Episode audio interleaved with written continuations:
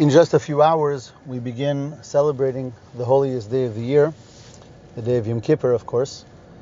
Um, in the um, center of the davening of Yom Kippur, we discuss at length the service of the Kohen Gadol on Yom Kippur.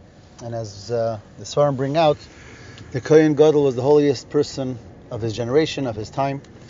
Yom Kippur is the holiest day of the year, and he would enter into the holiest place in the world, the Kodesh HaKadoshim, the Holy of Holies. And that's because Yom Kippur is the day of extreme and intense holiness, and that each and every one of us has the ability to tap into in the, during these 24, 25 hours of Yom Kippur. Um, one short idea when we think about Yom Kippur, really two somewhat contradictory um, pictures might come to mind. On the one hand, it's a day that we focus on repentance, and therefore we fo- focus on the sins of the past, the sins of the past year. In fact, we say throughout the Yom Kippur a number of times the Al which is the confession, where we go into a detailed confession of all different types of sinful behavior that we may have been involved in, and we ask Hashem for forgiveness for it. So we are focusing on our um, failings, and our failings, and on our sins, and on the uh, you know lesser uh, parts of our personalities.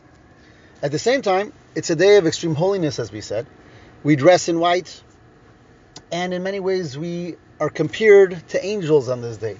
We don't eat, and we don't uh, we don't uh, partake in different types of uh, any types of uh, mundane or physical pleasures.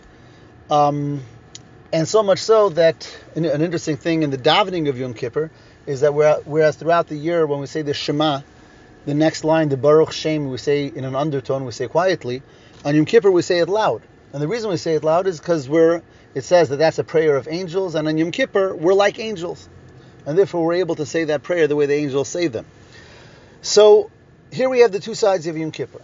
We're focusing on sins, sins of the past, failings, uh, human weaknesses, and at the same time, we're dressed in white and we're fasting and we're praying all day and, and we're feeling like angels, like those, those holy beings. So, how do these two things come together on this day?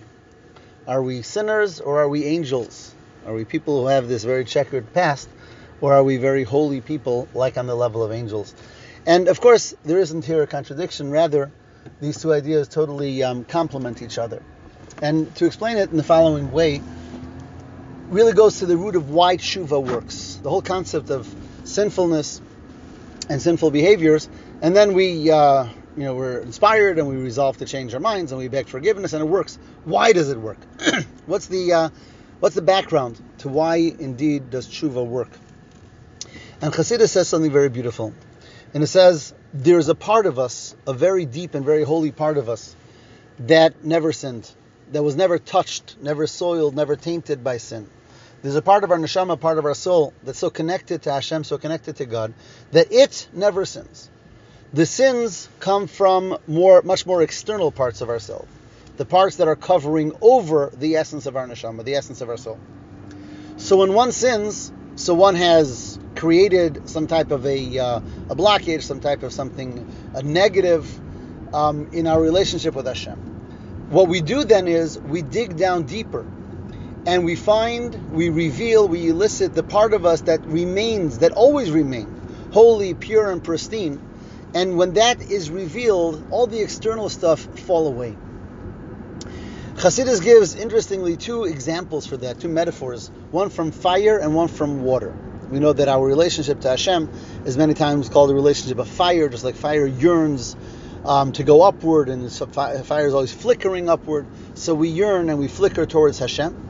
And our relationship to Hashem is also many times considered a relationship of water, and that reflects calmness and serenity and purity and peacefulness, and that's a, the beautiful relationship that we share with Hashem. Now, both fire and water um, are are used as an example here. We'll talk about water first. Um, you have water running in a river, but sometimes the river dries up. Um, the inclement weather or whatever, the heat, and the, the river dried up. So what are you going to do? So you have to de- dig deep down in the earth and find the source of water, the well that goes all the way down to the depths. And once the source of water is found and revealed, that comes rushing up or gushing up and refills the dried out stream. In fire, we have a similar concept. Fire sometimes goes out. So you have a burning fire and it goes out. Water put it out, other elements put it out. But then we have what's called a flintstone.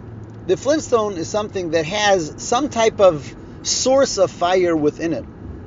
That when banged properly, fire can be brought out, fire can be created from inside the flintstone.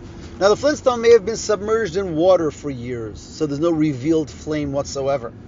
But once we take out that flintstone, we dry it up, and then we bang it properly, we're able to elicit from deep within a new fire. And suddenly there is fire again. So, both when it comes to fire and water, what we're doing is when the water dried up, when the fire was put out, we're going to the source where it comes from. We're going to the source of water deep down under. We're going to the source of fire within the flintstone. And we're rekindling the fire. We're refilling the wells or the rivers with water. And the same is with our neshama. When our neshama and our soul has become stained throughout through various behaviors, not holy behaviors throughout the year, comes one day of the year when we're able to dig down and find the very source the deepest, innermost parts of our neshama, of our soul, the part that always remains holy, that always remains connected, that always has that fire and water within it. And on Yom Kippur, we're able to reveal that innermost part of ourselves. That's why Yom Kippur is the only day of the year when we daven five tefillos. You know, on a regular day, there's three tefillos, Shachris, Mincha, and Ma'ariv. On Shabbos, there's a fourth, which is Musaf. One day a year, Yom Kippur, we also daven Ne'ilah, so we have five davenings. And Kabbalah and Chassidus teaches us that there are five levels to the soul, and the deeper and most innermost level is called the Yechida, the part that's always one with Hashem. On Yom Kippur, we have that ability to access that part of our soul that's always holy and that's always pure. And that explains that initial contradiction that we were discussing. On Yom Kippur, we're like angels. On Yom Kippur, we're as, as, holy as can be because we're, we're revealing and touching and accessing the part of us that's always holy, that's always pure.